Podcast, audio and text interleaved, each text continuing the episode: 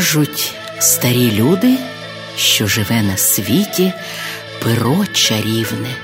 З'являється те перо раз на сто літ, знаходить людину з серцем відкритим, думками чистими, потрапляє до рук того, хто не знав змалку щастя долі, живе в душі того, хто працьовитий і щирий, йде до того, хто не про себе, про інших дбає.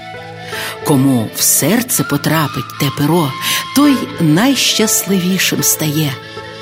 А ще кажуть старі люди, що живе на світі хмара чорна. Там вона з'являється, де сонце світить, і діти сміються, туди поспішає, де можна прикрість утворити, біду вчинити, з тим товаришує, хто злий та жорстокий, і найбільше радіє, коли перу чарівному справи добрі плюндрує.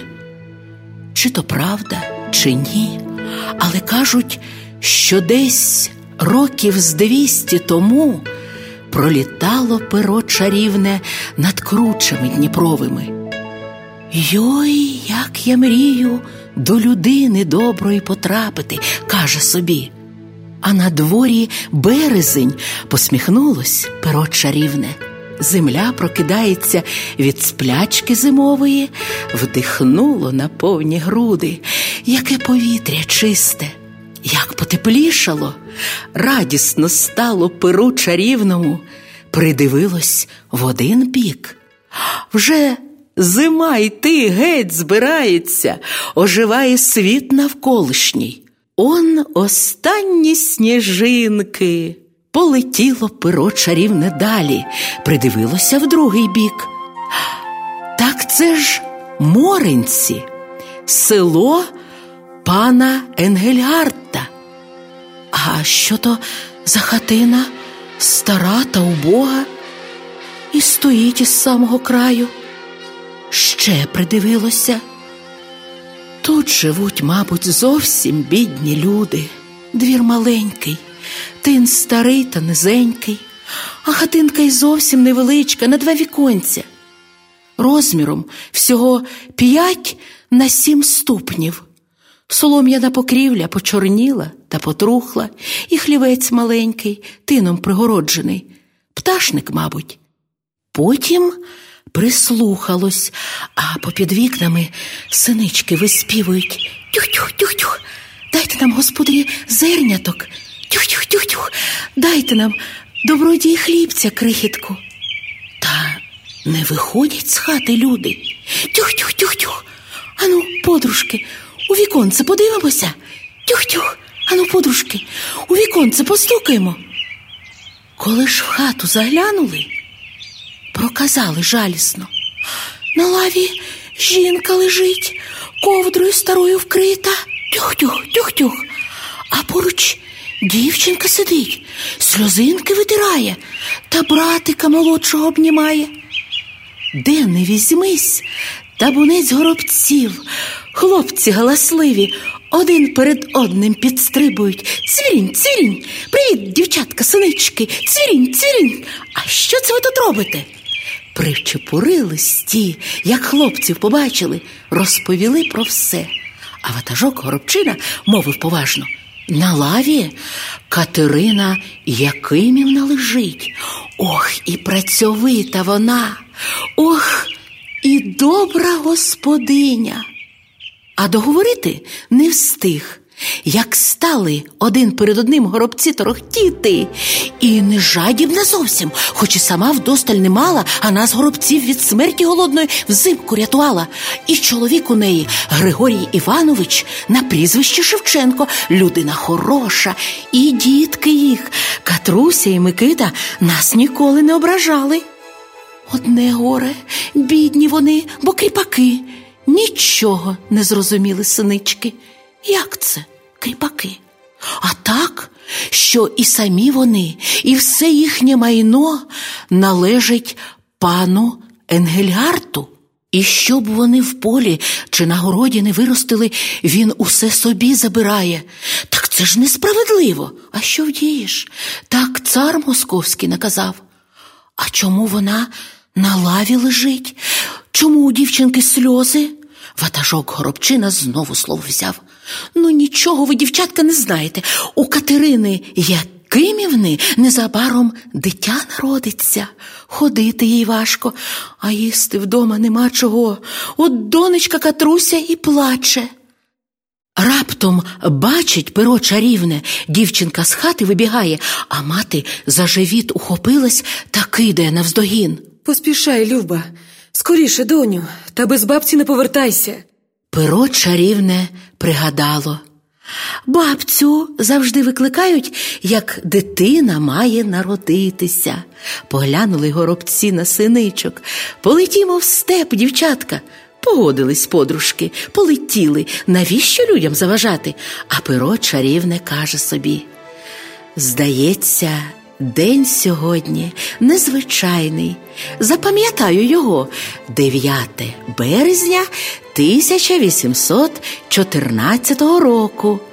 Та й за птахами веселими навздогін полетіло, раптом чує, посвистує хтось. Привіт, привіт, весно! Що ти нам принесла?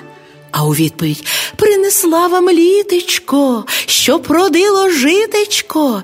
Дивиться перо чарівне, сидить біля своєї нори байбак, та ще й висвистує. Іди скоріше, весно, що ти нам принесла? І знов лунає дзвінкий голосок, ще й червоні квіточки, що продились діточки. Привіт, друже байбаче. А чи вдосталь ти виспався за зиму? Ох, і вдосталь, сказав той і став на задні лапи. Та чи прокинувся б ти, якби сонячний промінчик тебе не розбудив, засміялась весна. Нашорошив вушка байбак, підняв угору носик. Весною весь світ прокидається. Бачте, і вівсянки вже летять, залунало з усіх боків. Привіт, вівсянки, птахи перелітні. Ваш приліт з теплих країв чудова прикмета. Милується побаченим перо чарівне і шепоче. А цікаво, що там у Шевченків? І полетіло. Подивилось у вікно, а Григорій Шевченко тримає дружину за руку. Дякую, Люба, за сина. Носить бабця по хаті, немовля, в старих пелюшках, показує Катрі та Микитці. Ось вам і братик. Придивилося перо чарівне на хату бідну. Зітхнуло із сумом. Ох, і важко тобі буде, хлопче. Тут і хмара чорна своє слово докинула. Ще й як буде важко. Кріпак, син кріпаків не зазнати тобі, хлопче, добра. А наступного дня до хати Шевченків народ пішов, гомоніли в селі. У Гриця й Катерини син народився. Треба їх привітати. Пішли батьки у церкву, перехрестив священик немовля. Народився ти в день архієпископа Тарасія, а раз так, то буде тобі ім'я Тарас.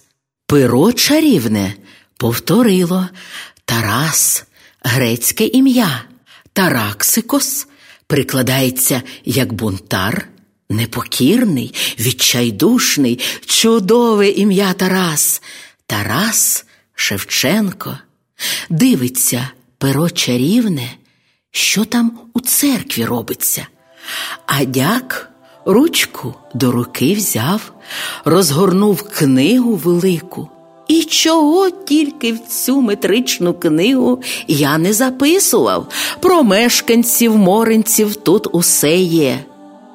Коли хто народився і хрестився, хто шлюб узяв, а хто помер. Неспішно каламар відкрив, схилився над аркушем, вивів чорнилом. У жителя села Моринці Григорія Шевченка та дружини його Катерини народився син Тарас. Молитвував і хрестив і єрей Олексій База Римський. Потекли дні один за одним. От уже й квітень минув, за ним травень, тут і полудень року червень, який літо зарум'янив. Виходить Катруся на двір. Квіточки зацвіли. Он змагається мак із піонію, хто червоніший. А он красні рясні синички та черешні. Пора настала траву косити. Збирайся, дружино, на панщину. Куди ж тебе подіти, синку? Хіба що з нами у панські луки? Прив'язала немовля до грудей, колиску в одну руку, харчі у другу, поклав батько косу на плече. Не сумуй, Катерино, така вже доля наша кріпацька. Нема куди подітися. Але ж дітей годувати треба. Червень тому зелениться, хто працювати не ліниться. Сказав так, та гей на панщину. Як прийшли, прилаштувала мати Тарасика у затінку. Зголоднів, мабуть, зараз я тебе нагодую швиденько. А той роззирається навколо та ще й голос подає. Уа, уа! Зараз, зараз, дитиночко. Он батько вже косить, і мені час бігти. Побачила це хмара чорна, та до служки панського. Ой, щось і чуване діється. Он кріпачка лидарює. Кинувся той прожогом, та як заверещить, наче свиня. Що то ти, бабо, надумала? Замість того, щоб працювати, сидиш собі, ось я тебе нагаєм. З люті аж почервонів служка панський. Підхопилась Катерина Якимівна, тремтять руки.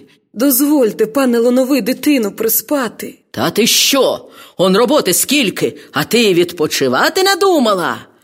Злякався Тарасик, та як заплаче на повний голос.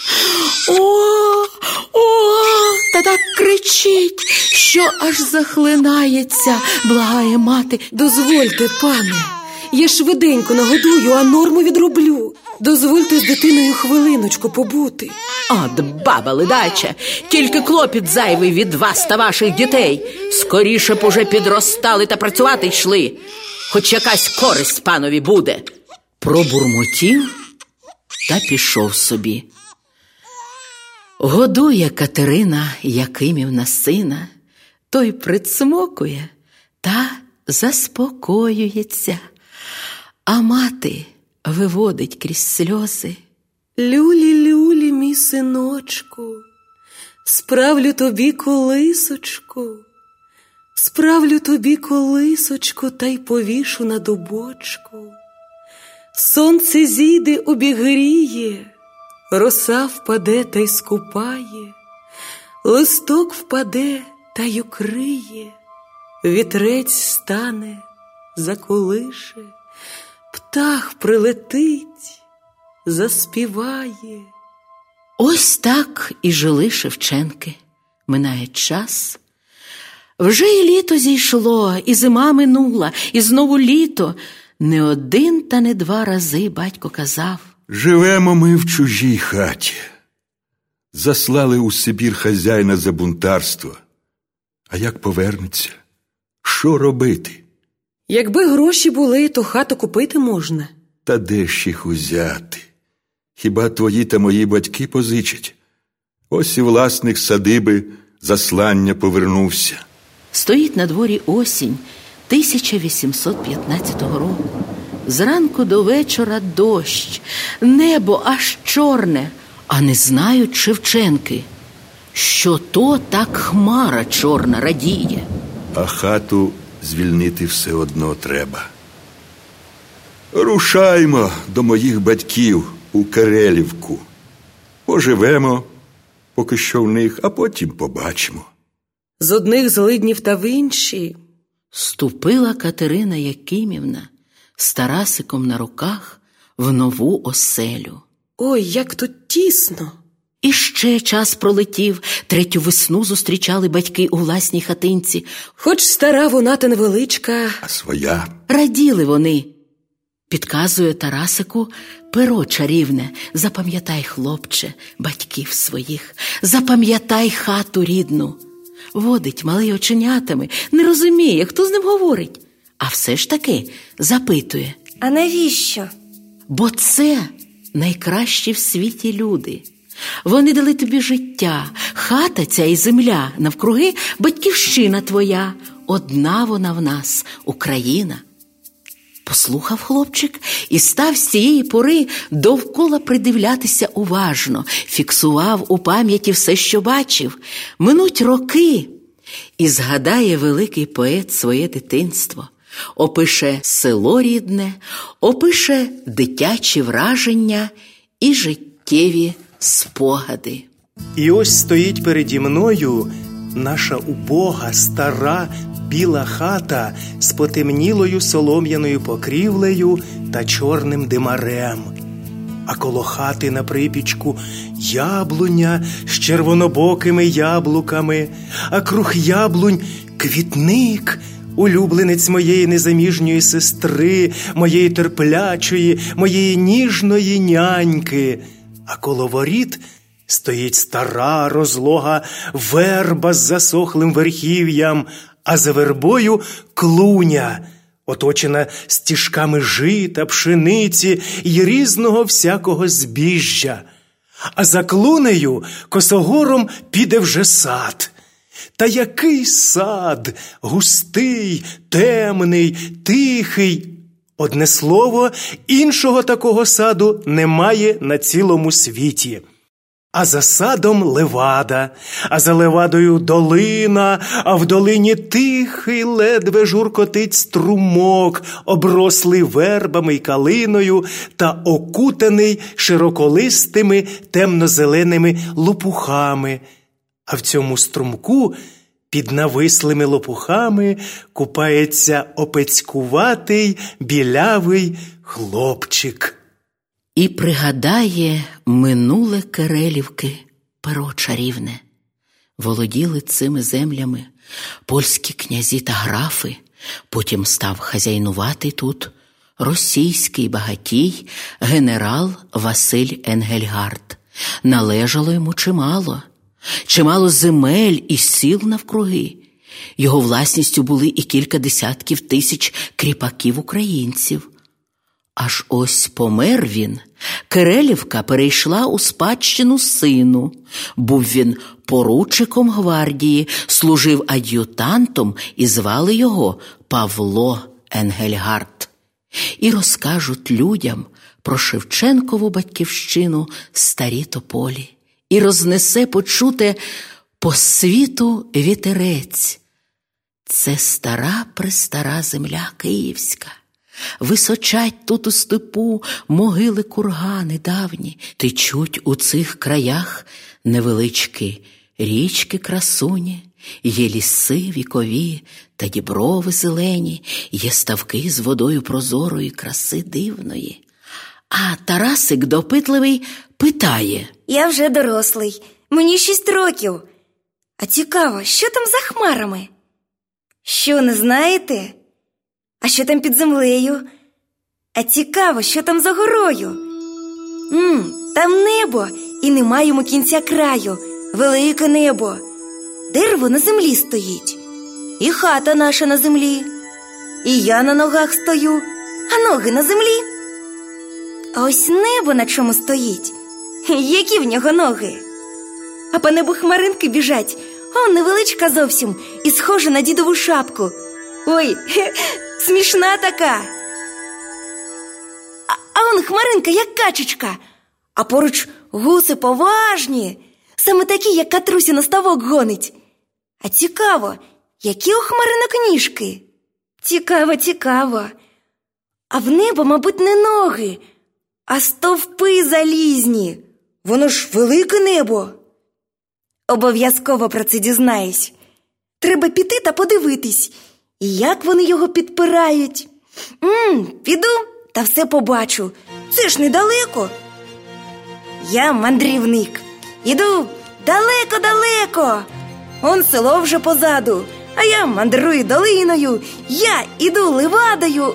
Ох, і добре. Очкурцем підв'яжу, а то буде мандрівник без штанців. Мандрівник Тарасик долиною іде. Молодець Тарасик, справжній мандрівник. Оце могила так могила, величезна. Тато казали, що в давно давнину у таких курганах царів ховали, потім ховали козаків запорожців. Здалеку поглянути, та й невелика вона. Чи то я маленький? Чи могила дуже висока? І поліз угору, а як виліз, дивиться навкруги. Ген одне село, он друге, з цього боку садки, і з цього теж. А ген-ген з того саду темного церква визира, аж три бані. Ей, а де ж стовпи залізні? Нема стовпів? То, мабуть, до них ще треба йти та йти. Ну, сьогодні вже не встигну. Он сонце заходить пізно. Ай, завтра з Катрусею разом піду. Вона корів до череди пожене, а потім зі мною до стовпів залізних. Скотився з могили та й пішов. А не знає малий, що не в той бік мандрує. Раптом чує, співає хтось, придивився. Попереду валка чумаків, а вози аж доверху навантажені, ще прислухався, а голос все гучніше. Гей, запряжем ми, братці, панове молодці, та ті нові вози. Ой, та підемо, братці, панове молодці, в кремень город на базар. Не зрозуміє чоловік нічого. На дворі вечір, а дитина одна серед поля. Каже друзям. Не інакше, як заблукало мале. А куди це ти мандруєш, парубче? Додому, А де ж твій дім, небораче? у Кирилівці. Так чого ж ти йдеш до моренців? Я не до Моринців, я до Кирилівки йду. То сідай намажу, товаришу, ми тебе підвеземо додому. Сідай наперед, на скриньку, ось тобі батіг. Правий ти вмієш? А як же? Цап-цабе! Цап-цабе! Я як справжній чумак. От би мама побачили. Ех! А голос за спини виводить. Ой, наберем, братці, панове молодці, а все дорогий товар, все лисиці та куниці та чорні соболя. Ой, будем ми приставати аж у город Кишиньов, а з города Кишиньова та повезем у Азов, та поставимо, братці, панове молодці, а в три улиці рядом. Ой, та прийдуть, братці, панове молодці, а три купця молодих вони у нас запитають, а що у вас за товар? Ой, в нас товар дорогий, все лисиці та куниці та чорні соболя. Тарасик уже чув цю пісню. Її співав якось батько з друзями-чумаками, але то було вдома, а тут. Пісня стелиться степом, її слова дохідливі та зрозумілі. Пісню хотілося слухати ще і ще. Ой, ви, купці молодці, ви приятелі мої, чи постійте, чумаченьки, аж до завтрашнього дня, а в завтрашньому деньку ми в вас товар заберем і вам гроші покладем, кому срібло, кому злато, кому сукні дорогі, усім буде доволі. Ідуть поруч чумаки втомлені, люльками попихкують, про життя нелегке розмови ведуть. І так Тарасикові затишно, так спокійно. Ото їхав би та їхав. Багато незнайомих слів чує Тарасик, багато чого не розуміле. Наприклад, чому на возі ще півень? Спитати чи не спитати? А чом б не спитати? Бо цікаво ж. А скажіть, дядечку, як буде ваша ласка, а чом на возі півень сидить? Це, друже брате, не зовсім півень. Це наш товариш Будимир. Він, як годинник у нас, час відлічує в дорозі. От тобі й півень. Ну і розумні ж ці чумаки, до такого додумалися. повертається назад, дивиться уважно на мажу сіллю. Де ще стільки солі побачиш? Пригадав, як брат Микита питав у тата, а чому Чорне море солоне? А батько засміявся. Так, так чумак у ньому воза втопив. Чи то пожартував тато, чи то правда. Може, справді якомусь невдасі не пощастило. І ще пригадав Тарасик, якось батько сказали. Десь чумак із возом перекинувся. А було це за обідом. Катруся тільки но борщ насипала. Мама засміялася, а Тарасик нічого не зрозумів. Виявляється, тато жартував. І все тому, що донька страву пересолила. Хлопчик запам'ятав цю приказку. Одного разу натрусив собі в кашу солі забагато ложку до рота Ой, солоне, ой. і повторив за батьком. Це десь чумак із возом перекинувся. Тарасик вирішив, Буду різні приказки та прислів'я в пам'яті збирати. а віз чумацький. Все їде та їде. Раптом виривається у Тарасика. А чом вас, дядечки, чумаками звуть? А хіба не знаєш? Якщо знаєш, навіщо питати? Твоя правда, хлопче. Кажуть, що слово це з татарської мови. По їхньому чум, по нашому ківш. Той самий дерев'яний корячок? Він самий. Як без такої зручної посудини в дорозі. Та ні, хлопці. У татар чумаком називають візника. Хто везе, той чумак. А я так вам скажу. На півдні часто лютувала страшна хвороба чума. От і прозвали торгівців, що її приносили на Україну, чумаками. А я таке чув. Довга дорога у чумаків, помитися нема де, а від мошви та вошок треба захищатись. От штани і сорочку вимастить візник дьогтем, а люди, як побачать, то репетують Чума. Слухає Тарасик уважно, що чує, запам'ятати прагне, особливо про те, як виникло чумакування. Виявляється, українці споконвіку торгували з сусідами. В Крим та на Дон возили мандрівні торговці сало та шкури, мед і віск, набирали звідтіля риби та солі, вина та одягу. Щоб грабіжники не напали, гуртувались у валки. Кожна валка обирала собі атамана. Це ж довго вас дома нема. Навесні вирушили, восени назад повертаєтесь. І завжди поруч воли. Витривалі вони, та до харчів невибагливі. За піснями та розмовами до Кирилівки доїхали. Як побачив Тарасик свою хату, аж підстрибнув. Онде, онде, наша хата! А коли ти вже бачиш свою хату, то йди собі з Богом. Зняв хлопчика з воза, сказав товаришам. Нехай іде собі з Богом. Нехай іде з Богом. І старший чумак погнав воли далі. Та нема часу у Тарасика на забави. Поспішає хлопець. Скоро вже темно буде, а я запізнююсь. Так воно і є, всі вже вечерюють. Он сидять кругом на травці зеленій біля хати. Ой, а де ж Катруся? Туди подивився, сюди, а нема сестри. Аж бачить, стоїть Катря коло хатніх дверей і така сумна, сумна, та ще й голову рукою підперла. А як побачила братика, в долоні заплескала. Прийшов, прийшов. Підбігла до Тарасика, поцілувала, на руки вхопила та через двір понесла, на траву посадила, каже крізь сльози. Сідай вечеряти. Ех, приблудо.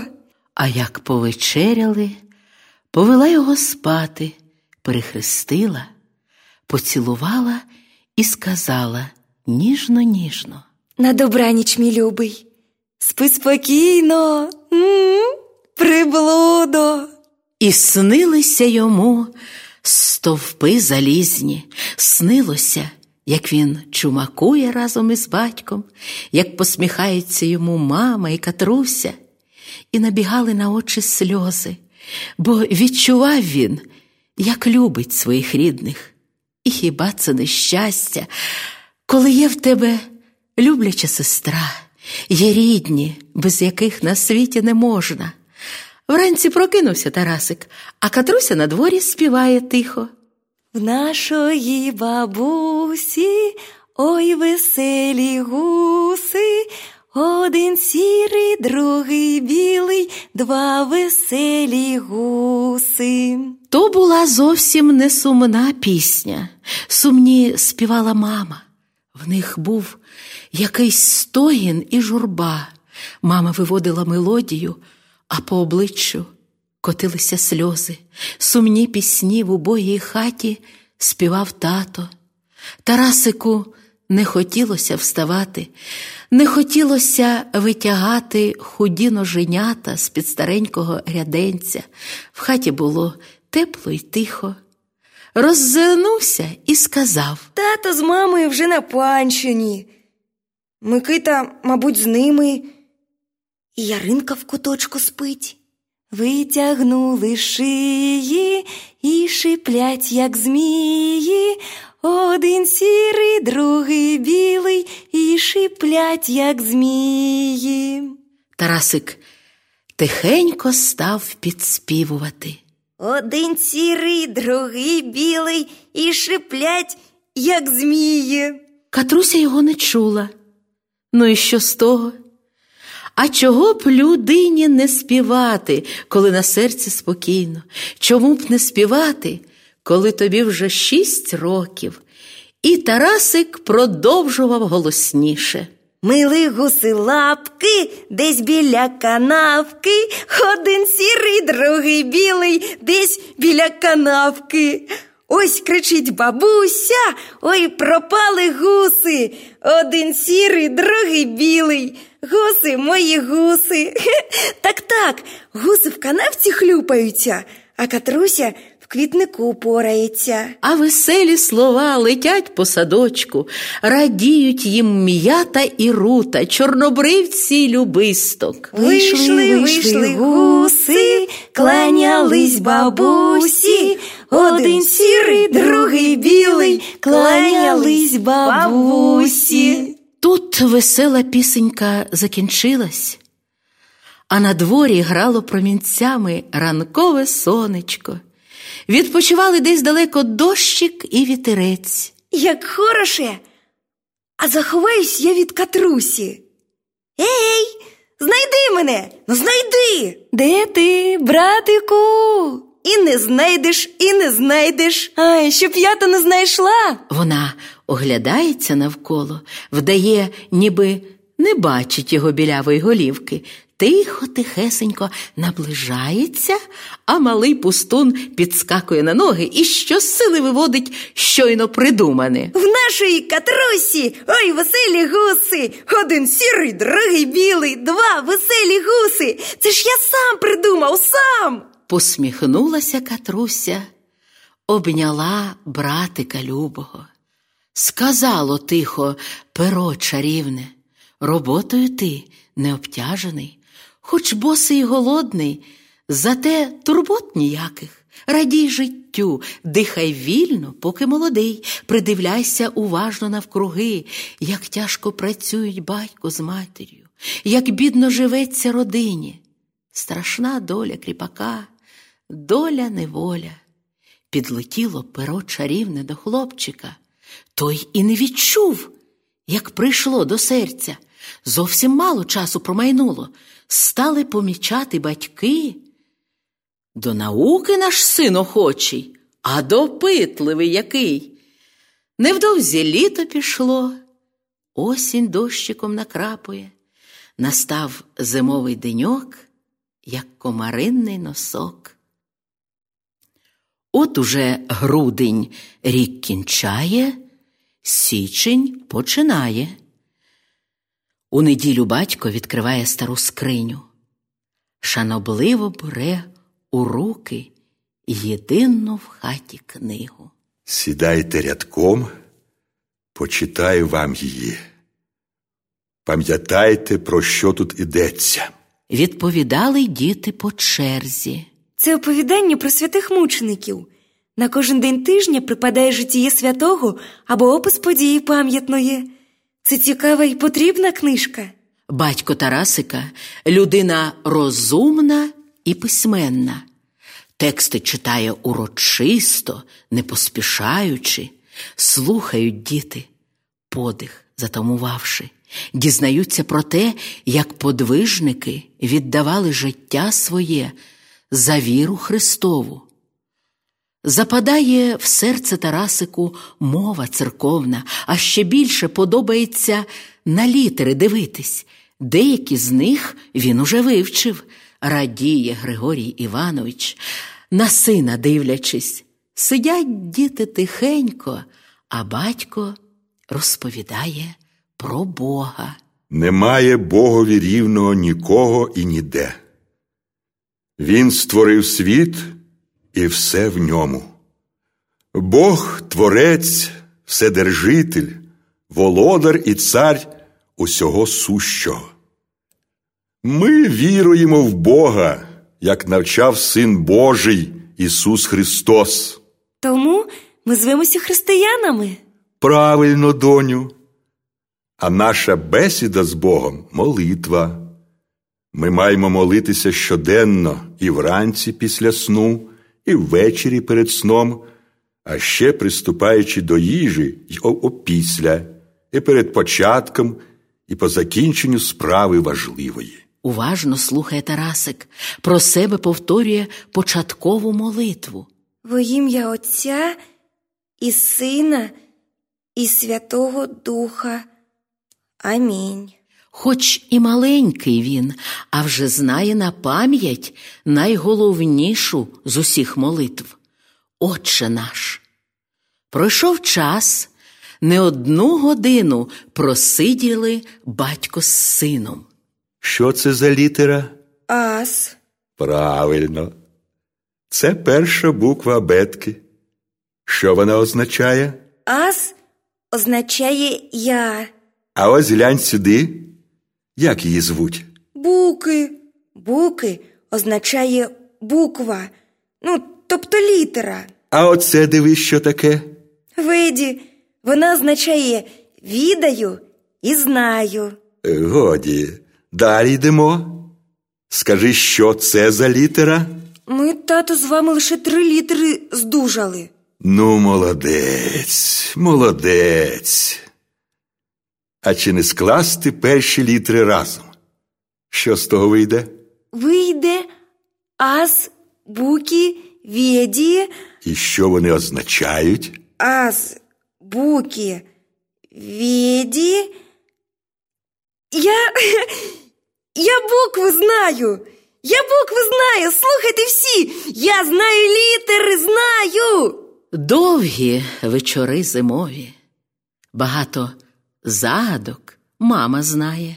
Катруся теж чимало їх в пам'яті тримає. У мами загадки непрості. Біле, як сорочка, пухнасте, як квочка, крил немає, а гарно літає. Що це?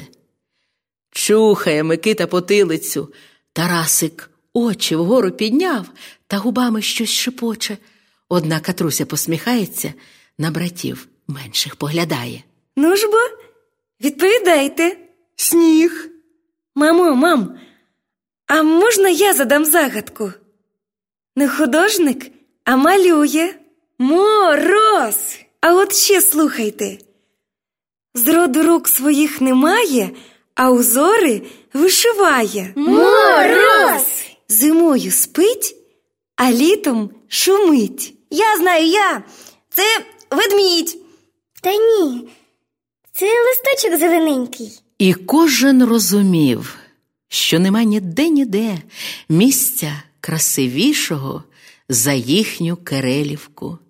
Нема І не може бути нічого такого, що було ближче до серця, ніж цей рідний куточок землі. І, не кажучи ні слова, брати та сестрички притулилися до мами.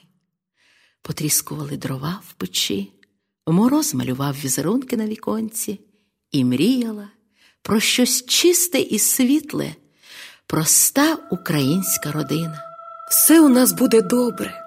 Добре, добре. І ще минув час. Дорослішає Тарасик, все йому цікаво. Не раз і не два чує хлопчик від людей старих розповіді про минувшину. І чим більше дізнається, тим більше спізнати хоче. Виявляється, в краях наших стільки цікавого відбувалося. Почув одного разу слово нове гайдамаки. Іншим разом прислухався старі люди про гайдамацьких ватажків бесіду ведуть. До батька звернувся, та не мав того часу на розмови, кинув тільки. В неділю до діда Івана підемо. Його й розпитаєш. Оце так діло. Старий багато чого знає. Тато казали, що коли дідусь молодим був, на власні очі отих гайдамаків бачив. А в неділю каже дітям батько. Ну як, ви готові, то пішли вже? Ну, здоров будь, Григорію. О, який же ти вже великий. Козак та й годі. Ні, я ще малий, дідуню. Ну, тоді ти малий козак. До хати увійшли, а там чисто й святково, рушниками прибрано, а Іван Андрійович вже до столу запрошує. Сідайте, гості дорогі. Чим багаті, тим і раді. Помолилися дорослі, і Тарасик разом з усіма помолився. Пообідали.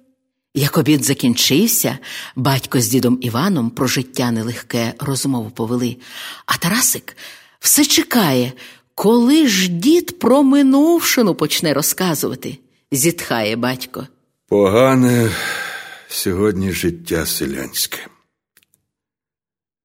Землі своєї немає. А на панській скільки не працюй, подяка одна, нагаєм по спині. Правильно, сину. Ми з молоду хоч трохи волі побачили. Хто з нас козакував на січі Запорізькій, вільним повітрям дихав? Запорожці люди справедливі, самі призначали старшину, самі обирали гетьмана, все у запорожців було по закону. Та прийшли на нашу землю польські пани шляхтичі, і ну хазяйнувати, що хочуть, те й роблять. Майно та землю позабирали, на себе працювати примусили. Слухає Тарасик уважно, жодного слова повз вуха не пропускає, а батько розмову підтримує. Українці чужих земель ніколи не воювали. Бо хіба можна в сусіда нажите забирати? Уяви собі, Тарасе, от вирішив би хтось із наших піти на польську столицю, Варшаву, озброївся б та військо зібрав. Навіщо? А щоб поляків побити і їхню землю собі забрати, щоб майно чужинське привласнити. Не розумію я вас, дідуню. А, чи то ви жартуєте? Чому жартую? Ні, так не можна, дідуню. В українців свої землі вдосталь. На чуже зазіхати нечесно виходить. Ми ж не розбійники. А от загарбники польські іншу думку мали. Почали на нашій землі маєтки будувати. А хто обурювався, смертю карали. А головне, примушували українців віри батьківської зректися. А як це? Народ наш православний. Молитися ходить до своїх церков, а поляки католики. Церкви українські по містах і селах позакривали, наказали до костьолів ходити. Ображало це українців. Один титар, церковний староста Данило Кушнір, ні за що не хотів зректися своєї віри, так шляхтичі облили його смолою та підпалили. Безмежна була їхня жорстокість. відрубали кушнірові голову і настромили на палю. І це не єдиний випадок. А що далі було? Піднявся народ. Було це в 1768 році. Повстання почали готувати в Мотронінському монастирі. Це в тому, що неподалік від Кирилівки? Саме там. Хоча і в Лебединському, і в інших монастирях підняли люди голови, прийшли якось туди, начебто помолитись троє чоловіків. Подивились на них ченці і кажуть: «Ну, чоловіки, як чоловіки, тихі вони та смиренні, а ті ходять собі та пошепки розмову ведуть. Ніхто й не здогадався, що вони козаки запорізькі. Задумали вони за щастя народу воювати, і звали їх Головко, Шелест та Дем'ян Білоус. Домовились, кому що робити. Головко в один бік пішов людей збирати, Білоус в другий, а Шелест у монастирі залишився, почав скуповувати штани і жупани, чоботи та шапки. Навіщо тобі, чоловіче, стільки одягу? питають. От вирішив запорожцям на січ гостинця дать, відповідає, а тим часом помічали. Дивіться, поблизу Мотронінського монастиря озброєні люди гуртуються. Прийшов туди старий козак Максим Залізняк. З усіх усюд сходяться гайдамаки, люди скривджені та знедолені. Піднімається народ на боротьбу проти польської шляхти. Вийшов уперед і питає: А хто ви є, друзі, браття? Звідки прийшли? Я селянин Гречкосій. Все, що виростив, шляхтич собі забрав, а я з міста прийшов, гончар я. Але відібрали поляки в мене гончарню, нема чим більше дітей годувати. А ми, козаки запорожці, шаблею і списом здобудемо волю народу. І Максим Залізняк слово мовив. Я родом із цих країв, сирота з дитинства, козакував на Запоріжжі, маю чин полковника. Знання мої військові стануть у нагоді. Життя покладу, аби країну від поляків звільнити. Подивився в очі кожному. Бачу, сміливі ви, знаю серця ваші гарячі, озброєні ви ще й дерев'яними колами, справа наша свята. Давайте їх у монастирі освятимо. Згодні? Згодні, батько отамане. Як колії свою зброю освятили, повстання люди назвали Коліївщиною. Гайда, гайдамаки, проженемо з землі нашої панів поневолювачів, гукнув Залізняк. Гайда, гайда, лунає у відповідь. Може, не зрозуміло я розповідаю, онучку? Ні, дідуню, все зрозуміло. Тільки чому повстанців гайдамаками прозвали? Як прикласти з іноземної мови гайда, вийде гнати чи турбувати. Тому і прозвали їх гайдамаками. Гнали вони загарбників геть з України. Зрозуміло? А, зрозуміло. а сам вдивляється в дідові очі, бачить, як сяють вони, чує, як ллються з самого серця слова, уявляє собі обличчя месників народних, думкою стає з ними поруч, а дід Іван продовжує. Запалили землі по правому березі Дніпра, Київщина, Поділля, Волинь. Викликає Максим Залізняк шляхтичів на бій. Та куди їм змагатися з гайдамаками, бо правда кривду завжди переможе. Розбіглись побиті загарбники. Повстанці звільнили чимало рідних міст і сіл, затрусились ляхи, кидаймо, панове, свої маєтки, тікаймо, панове, у фортецю Умань, сховаймось за мурами високими. Там нас захистить київський воєвода Потоцький, а Потоцький вихваляється. Нехай тільки з'являться ці селюки мені на очі. В мене на службі добірні козацькі частини. Як накажу сотнику Іванові Гонті, то всі гайдамаки він порубає. Підходить Максим Залізняк до Умані, питає у Гонти. З ким ти, лицарю Іване Гонта, зі своїм народом чи польськими гнобителями? Народився я в цих місцях. Батьки селяни тутешні. Не будуть мої вояки битися з братами. Приймай, Максиме, мене під свою руку, а разом зі мною чотири сотні сміливих козаків. Візьмемо Умань в облогу, вирішили Гонта з Залізняком. О, горе нам! заголосили шляхтичі. Горить під ногами земля українська. Кілька днів тривав бій запеклий, а Умань, взявши, сказали гайдамаки. Нарешті вільна наша Україна. Обираємо тебе, козаче Максиме Залізняку, гетьманом, веди нас до перемоги. А скажіть, дідуню, Що тобі, Тарасе? І в нашій Карелівці були гайдамаки, Були, і в Моринцях були, і в Моринцях були, і на Боровиковому хуторі були, і на хуторі були. а в Воронцівці та Вербівці теж були. А ти як думаєш? Скрізь народ поневолений піднявся. Не було в краях наших села, де б не мріяли про свободу прості люди.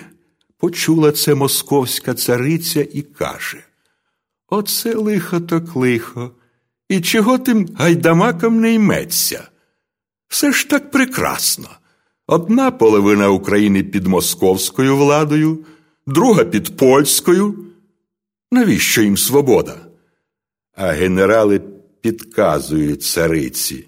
Сьогодні українські землі откинуться від Польщі, а завтра московська Україна волі забажає. Треба проти гайдамаків краще з кращих військо послати. І пролунав такий наказ. Поки в повстанське військо в силу не війшло, розбити його. Нехай пани польські з одного боку насідають, а московське військо з іншого. І рушили на гайдамаків дві регулярні армії. Би нам їх скоріше придушити, гадають російські генерали. Думали собі, думали, а полковник Гур'єв осміхається зло. А дозвольте мені. Я план підступний придумав, і прикинувся він, що переходить на бік гайдамаків. Ті повірили, бо до того разом з полковником воювали проти польського воїнства. Приходьте до мене на нараду, запрошує Гур'єв, а сам за спиною шаблю ховає. Приходять Залізняк, Гонта та інша козацька старшина. А Гур'єв наказує зв'язати цих повстанців, кинути їх до в'язниці, на гайдамаків напад учинити. І побили військо українське. Бо як же військо без ватажків? Жорстокою була розправа. Тисячі лицарів хоробрих стратили, Залізняка заслали в Сибір, гонту до смерті закотували поляки. Так гайдамацький рух і придушили. А в 1775 році наказала московська цариця Запорозьку Січ зруйнувати. Страшні часи настали в Україні. Закінчив Іван Андрійович свою оповідь. Сумними були обличчя дорослих, і тихо плакав у куточку малий Тарасик. Ніколи не забуду те, що почув зараз. Ходімо, діти, кобзаря слухати. Максим, козак Залізняк, козак з Запорожжя, зібрав війська сорок тисяч в місті Жаботині. Обступили город Умань у одній годині, обступили город Умань, покопали шанці, як вдарили з семи гармат у середу вранці. До Керелівки уже в сутінках повернулися. Втомився Тарасик за цілий день. Катрусю, я хвилиночку відпочину. Тільки очі заплющив. Чує? Стукає хтось у двері. Питає хлопчик. Хто там? А чи тут живе славний гайдамака Тарасик? Тарасик? Це я. Таким я тебе і уявляв, наш вірний товаришу. Дай потисну твою руку. А хто ви є, дядечку? Хіба не впізнав? Я ж Максим Залізняк. Так вас московська цариця в Сибір заслала. Було діло. Наказала своим генералам сослать этого повстанца в каторжну роботу навечно.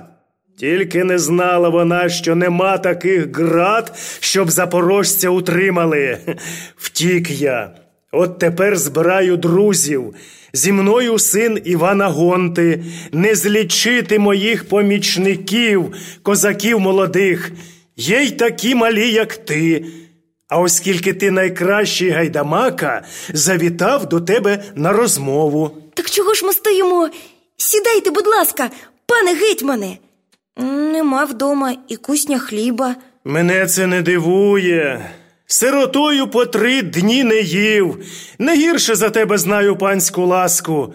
Але зараз не про це. Важко мені з військами польськими та московськими воювати. Сил не вистачає за волю битись. Одна надія на тебе і хлопчаків завзятих. Судилося вам кріпаччину знищити. Серцем чую, не підведеш мене. Поклав Максим Залізняк Тарасикову долоню собі в руки, промовив довірливо. Не словом, а ділом люби Україну.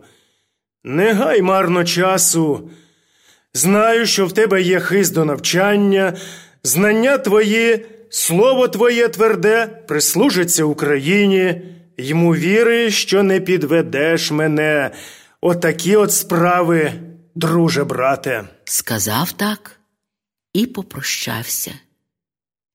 І так стало хлопцеві затишно, і так спокійно на серці, аж сльози від цього виступили.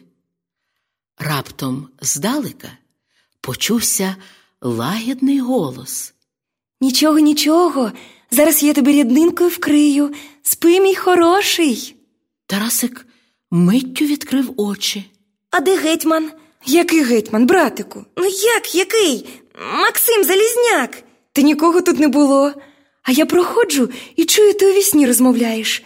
От і вийшла тебе вкрити, бо в хаті вже прохолодно. Задумався Тарасик, і тільки ледве прошепотіли губи. Не словом, а ділом люби Україну. Батько каже Настав час у науку тебе віддати. Збирайся, синку. Відведу тебе до дяка вчителя. приходять на майдан біля церкви, а там хата велика, показує батько. Оце школа. Вчителює тут дяк Павло Рубан, а прізвисько в нього Совгир. Чому ж школа обідрана така? Чому не обмазана? Та ще й шибки у вікнах розбиті. Спасибі, хоч така є. Пани кажуть, щоб селяни своїм коштом школу утримували. А звідки у громади гроші? Ти ж знаєш, самим на хліб не вистачає. Чує цю розмову перо чарівне та собі каже.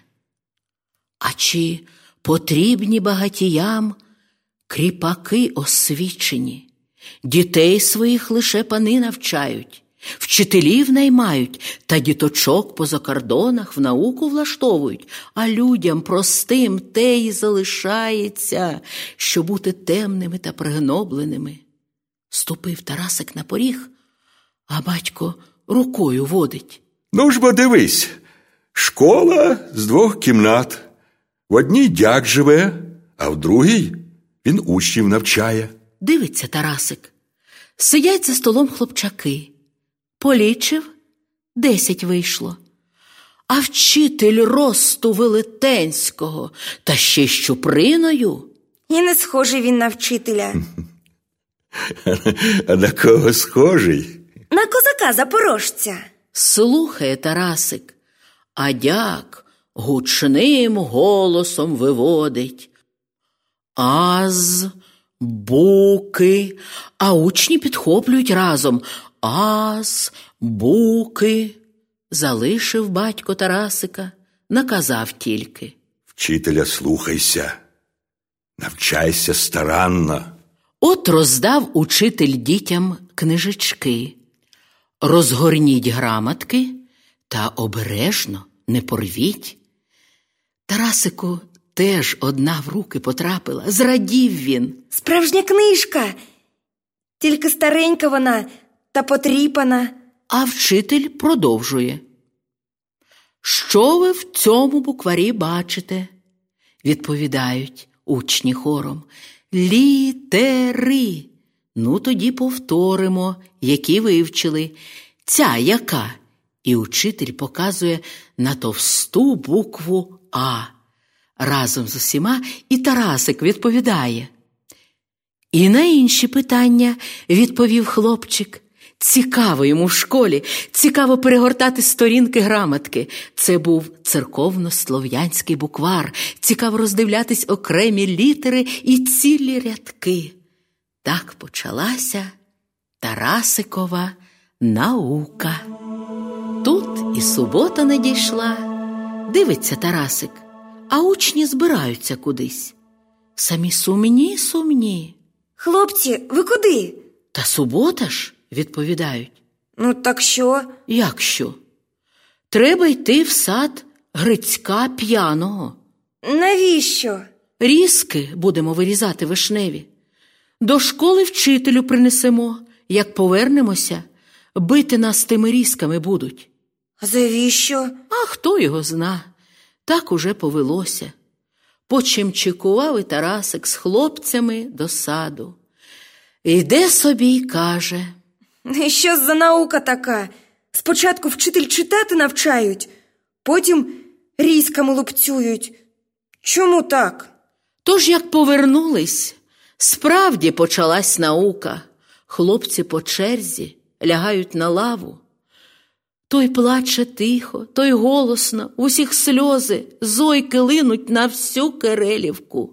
А совгер, знай собі, шмагає малих та ще й приказує лежи тихо та смирно. Раптом чують хлопці. Ох, втомився, аж сорочка змокріла. Нелегка в мене робота, на сьогодні, мабуть, досить. Проміж учнів шепіт пішов. Вчитель втомився. Он уже спочивати лягають. Пощастило небитим, не дійшла до них черга. Не встигли двері за дяком зачинитись, як накивали п'ятами школярі. Оце так субота, оце так радісний день. І не помітив Тарасик, як перший місяць сплив, за ним другий та третій, вчиться хлопчик старанно, каже якось. Ох, і подобається мені літери вивчати, а ще більше слова складати. Вчитель пообіцяли, як грамотку вивчу, часослов почну. А перо чарівне тільки посміхається. Це ж тільки початок.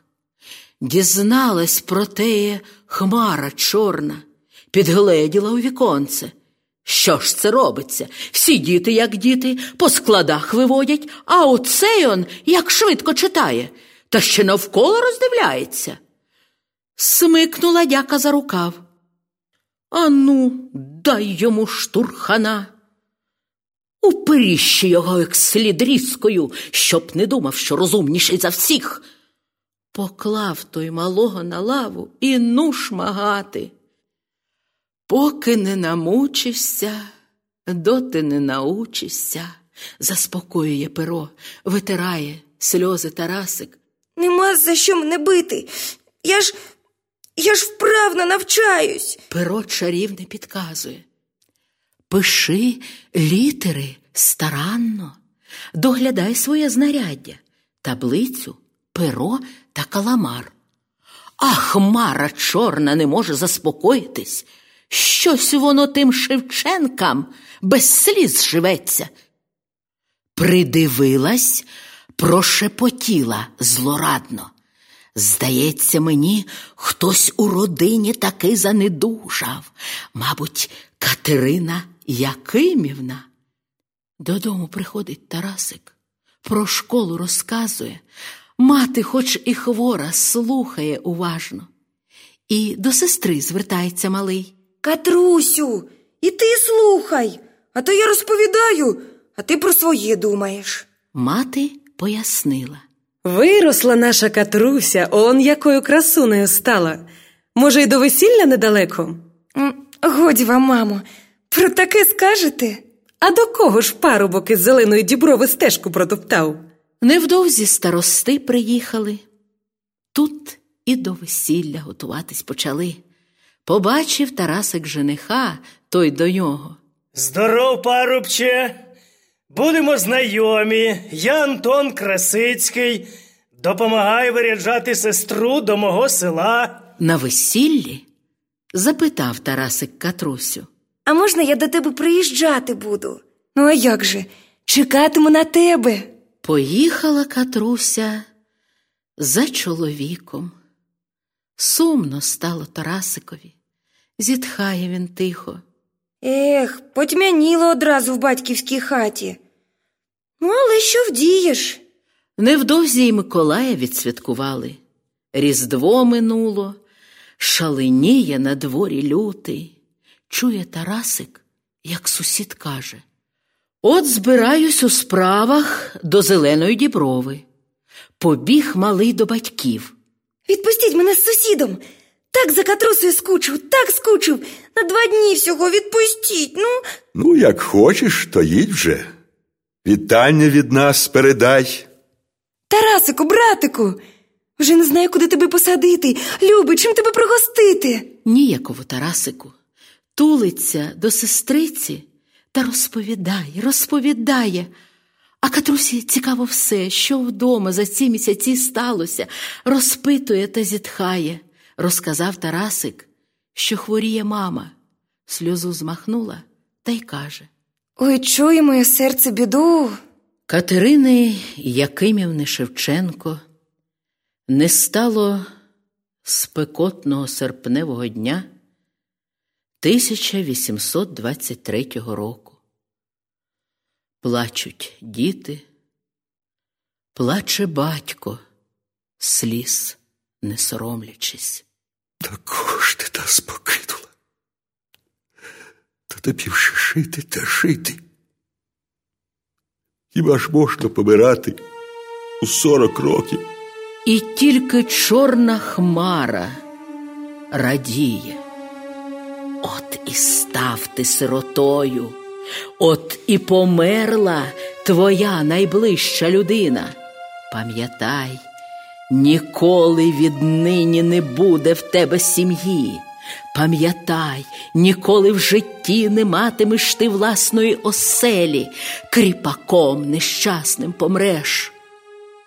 Стиснув кулаки Тарасик, Забирайся геть, хмаро. а та щаслива, що горе бачить. Я знаю, що кажу, не буде оселі, не буде сім'ї, не буде. І зникла геть. Осиротіла родина. Важко Григорію Івановичу з дітьми малими. Пропадуть вони без матері, кажуть одні люди. Женитися вам треба, Григорію, жінку добру до хати взяти, радять інші. Оселилася в домі мачуха, тітка Оксана, та не одна. З нею дітей троє, старший кволий Степанко, трохи менший за Тарасика. З цієї пори стали помічати сусіди, Знову у Шевченків крик та плач. Найбільше Тарасові дістається, не злюбила його Оксана, своїх дітей любить, а чужих лає. І завжди в неї Тарас винуватий. А той вирветься з дому світ за очі, тікає аж у зелену діброву, каже Піду пожаліюсь катрусі. Може, хоч вона поспівчуває. сплесне руками сестра. Сиротинко ти моя, як ти схуд, а чи давно їв? А Тарасик і не пам'ятає. Нагодує Катруся братика, обніме. Тримайся, мій рідненький, а на того капосного Степанка уваги не звертай. Небагато часу минуло. Повіз батько панську пшеницю до Києва та й застудився у дорозі. Приїхав і знесилений впав на лаву. А чорна хмара двері відчиняє та приказчика гукає. Дивись, яке неподобство, лидацює кріпак. Приказчик аж почервонів та як заверещить поросячим голосом. Хто ж буде панщину відробляти? Ану скоріше до роботи. Зрозумів батько, що не жити йому. Покликав дітей і каже. Поважайте одне одного, допомагайте в скрутну хвилину. Добро, що я нажив ваше, До Тарасика звернувся. тобі з мого хазяйства нічого не треба.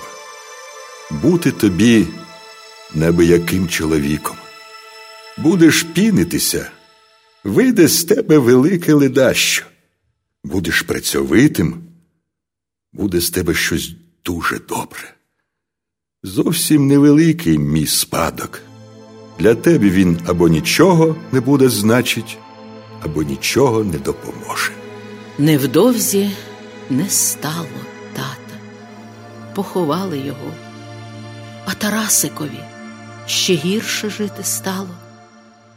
Якось каже мачуха, на квартиру солдат проситься, пущу його, нехай поживе, нам якась копійка вийде. Прокидається той вранці. Хто вкрав мої гроші? Та такий галас наробив, хоч біжи світ за очі, прибігла мачуха. А багато грошей було. Три золотих, каже той. Роздивилася тітка Оксана. Та це ж величезні гроші. Нема кому їх украсти, окрім Тараса, а ось і він. Я не брав, їй Богу. Божиться хлопчик. Так ти ще й хрестися, крадій, не заспокоюється мачуха. Лиходій, лиходій, гроші вкрав, укинув своє Степанко. Та що ти брешеш? От я тобі як дам за брехню. Накинувся було на того Тарасик. Ой, лишенько, мою дитиночку б'ють, підняла лемет мачуха. І як почала лупцювати пасенка, вивернувся Тарасик і втік. Каже Чому така несправедливість? Я ж чесно сказав, що не брав, а вона кривдить. Іде собі, іде, аж бачить, що зайшов далеко, вирішив. Сховайся у кущах у калині. Просидів там чотири доби. Ніхто не знав про його схованку. Одна сестра Яринка потай приходила. Ось, принесла їсти тобі. А це ось іграшки. А я корінь влаштував у кущах. Тобі подобається? Молодець, Тарасику. Тільки не виходь нікуди, бо мачуха битиме. І чого б я її боявся? У мене зброя є. Де ти її взяв? Сам заробив. Покажи. Тарасик протягнув руку, а в ній бузинова пуколка. Якщо тітка Оксана нападе, моя зброя завжди на поготові. Тарасову схованку викрили на п'ятий день. Допит був суворим. Хлопчикові зв'язали руки та ноги. Бив хлопця його рідний дядько Павло. Ох, злюка, йому ж боляче. Мордування тривало три дні. Терпів Тарасик. Він уже не розумів, що відбувається, не притомнів і не чув дядькової лайки. Зізнайся, бо вб'ю, лунало ще і ще. І він не витримав. Злочинця викрито, на радощах верещить Степанко. Тарасик зізнався у злочині, якого не вчинив. Згодом правда виявилася. Гроші вкрав і сховав у дуплі старої верби нікчемний Степанко. Тим часом мачуха зле надумала, сичить собі. Хоч би там що, а збуду з рук цього негідника, прожену його з дому. А тут дядько Павло іде. Збирайтеся, сироти, у мене житимете, буду вам за опікуна, каже сестрам Тарасик. Не хочу я до цього злого дядька йти. А сліпа Марійка питає. Ну як не до нього, то куди? От і вийшло, що нема де голови прихилити від злої мачухи та до суворого дядька. Поскладали діти свої речі, сказали. Прощавай, батьківська хато. Прощавай, садочок вишневий. Прощавайте, не зі своєї волі покидаємо вас. Переступив Тарасик поріг дядькової хати, тільки хотів присісти, а той наказує Годі тобі вже байдикувати. Я тобі не батько, щоб якісь дурні книжечки читати. Бач, що видумав науку. Ану, йди свиней пасти. Приходить хлопчик до свинарні, аж носа долоною затулив. Ну і бридко тут, ну і сморід. А за спиною дядько каже з люттю. Що, свинарю, не подобається? Тож припини удавати дурня, паси моїх улюбленців. Зранку до вечора наглядає Тарасик за свиньми. Приходить додому втомлений, а дядько наказує цілий день на свіжому повітрі відпочивав. То йди вже наймитові допоможи. Іде Тарасик, ледь ноги пересуває, а позаду голос дядьків Додай ходи. У господарстві справ багато. Одного разу, кажуть школярі, замість дяка Совгиря новий приїхав, Петром Богорським їх звуть. Каже Тарасик. Нарешті дочекались. Не буде нас новий учитель бити. Відмінить суботи. Приходить до школи і просить. Пане учителю, я сирота. Дозвольте мені в школі жити. А чому б ні? Задарма не буду тебе вчити. Будеш у мене попихачем, хатнім робітником. А яку роботу мені робити? Воду носи та підлогу мий, дрова рубай та піч топи, сміття винось та все, що скажу, виконуй. Про навчання не забувай. Зрозумів? каже Совгир. А вже ж! А хмара чорна підказує. Ви, пане учителю, з ним посуворюше поводьтеся, подарунками не розбещуйте, бо в нього і так усе є. Подивився дяк на Тарасика, а той стоїть сирота сиротою. Каже дяк, іди додому та принеси свій одяг. Так ось моя одежа на мені. Невдовзі землю сніг вкриє, а на тобі штанці та сорочка латані, ще й свитина дірява, а де чоботи? Так у мене їх ніколи не було. А шапка де? Бо зимно ж. А навіщо шапка? У мене волосся он яке довге. Ну, як так, то заходь уже. Тиждень пройшов, другий. Добре, хоч наука легко дається. Опанував він грамотку та часослов. До псалтиря приступив, учитель помітив. Голос у тебе гарний, умієш молитви читати та співати, слова виразно вимовляєш. Будеш мені помічником. Як це помічником? Коли хтось помирає, то мене кличуть. Читаю я по душах померлих молитви, тож час від часу будеш замість мене ходити. Ні, пане вчителю, я не зможу. Це ж стільки молотов знати треба. Чому не зможеш? Вивчай на пам'ять, повторюй постійно, а я платити тобі буду. Як мені 10 копійок дають, то твоя копійка. Ну, раз так, то спробую, пане вчителю. З'явилися невдовзі у хлопця перші копійки. Коли хліба купить собі, а коли паперу аркуш, чи в мандрівного крамаря картинку якусь, та змальовує з неї. І цей учитель не кращий за совгиря. Воно б то, може, і нічого, можна жити. Тільки б дяк були тверезий та не лаялись, а ще б їсти давали. А то сьогодні нагодує, а завтра забуде. Добре, що хоч сестра є. А Яринка сховає за обідом кусень хліба і в садок принесе. Тарасик потайки пробереться та й схопить хліб. Ось так і живе. Прибирає якось Тарасик у кімнаті дяка. На папери глянув, а там книга. Розгорнув вірші, і чи не на кожній сторінці малюнки. Запалали очі Тарасикові. Оце так дива! Нічого кращого в житті не бачив.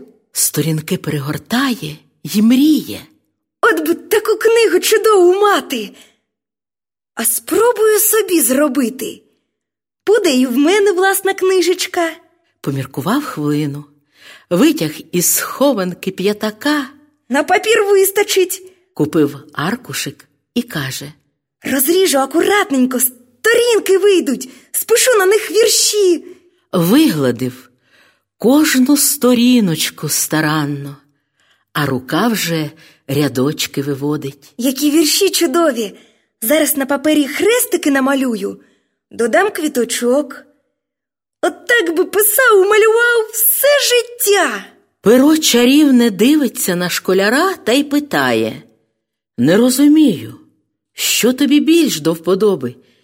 Чи читати, чи вірші списувати, чи, може, малювати? Думав Тарасик, думав, що відповісти. Взяв шматочок крейди, двері розмалював, знайшов вуглинку, ще щось накреслив. Дивуються хлопці. Гарно у Тараса виходить. Он якого воїна на стіні намалював. А ось дивіться, птахи на воротях. Забув він на хвилинку, що сирота і кріпак, забув, що босий і в свиті старій. Забув, як п'яний дяк хапає за чуба та тріпає, забув прокляті суботки. Нехай їм. Чи надовго терпіння вистачить? Ввечері повернувся дяк із шинку. Ледве на ногах стоїть, у руках пляшка, поруч з ним приятель. Підтримують один одного, щоб не впасти. Тарасик забився у куточок. Дяк до хати ступив, та як загорланить, де ти, Тарасе, бісова душа? От я тебе зараз повчу. Причепився через лаву, упав, прошепотів від жаху. Тарасик! Тікати треба. Перескочив через п'яницю й геть з хати, сховався в кущах. Темно на дворі. Страшно, промовив хлопчик. Хоч би ти вже заснув скоріше. Так година пролетіла, заспокоївся Тарасик, на небо дивиться. Про життя щасливе мріє, про школу нову, про те, як навчатися буде, як книжки читатиме. Не сумуй, Тарасику, ще настануть в Україні інші часи, каже перо чарівне. Та вже скоріше б. Для дітей школи великі збудують. Невже не на одну, а на цілі дві кімнати? Багато-багато кімнат світлих буде, не стане хат убогих, будуть на землі нашій палаци просторі на кілька поверхів. Заплющив очі Тарасик, уявив собі хату величезну. Це ж скільки соломи на покрівлю піде, а попід вікнами лави широкі. Не буде лав довжелезних і столів не буде. У кожної дитини окремий столик і стілець. Як без лави? А куди учитель будуть по суботах дітей класти? Де їм будуть різки виписувати? Уяви собі, дяків не буде, навчатимуть дітей мудрі вчителі, вони любитимуть дітей, бо як можна їх не любити? Як людина ставиться до дитини, так і до неї будуть ставитися. Навернулися на очі Тарасикові сльози. Мене матусі любили, і тато любив, і дідусь про гайдамаків розказував. А дякон п'яний в школі лежить, сором який. Учитель напився, як свиня. Перо чарівне тихо-тихо закінчило, як дорослий ставиться до дитини, так і вона до дорослого. І постали перед очима знедоленого хлопчика разом усі образи. Вирішив. Увірвався мій терпець. Так жити далі не буду, не дозволю знущатись над собою.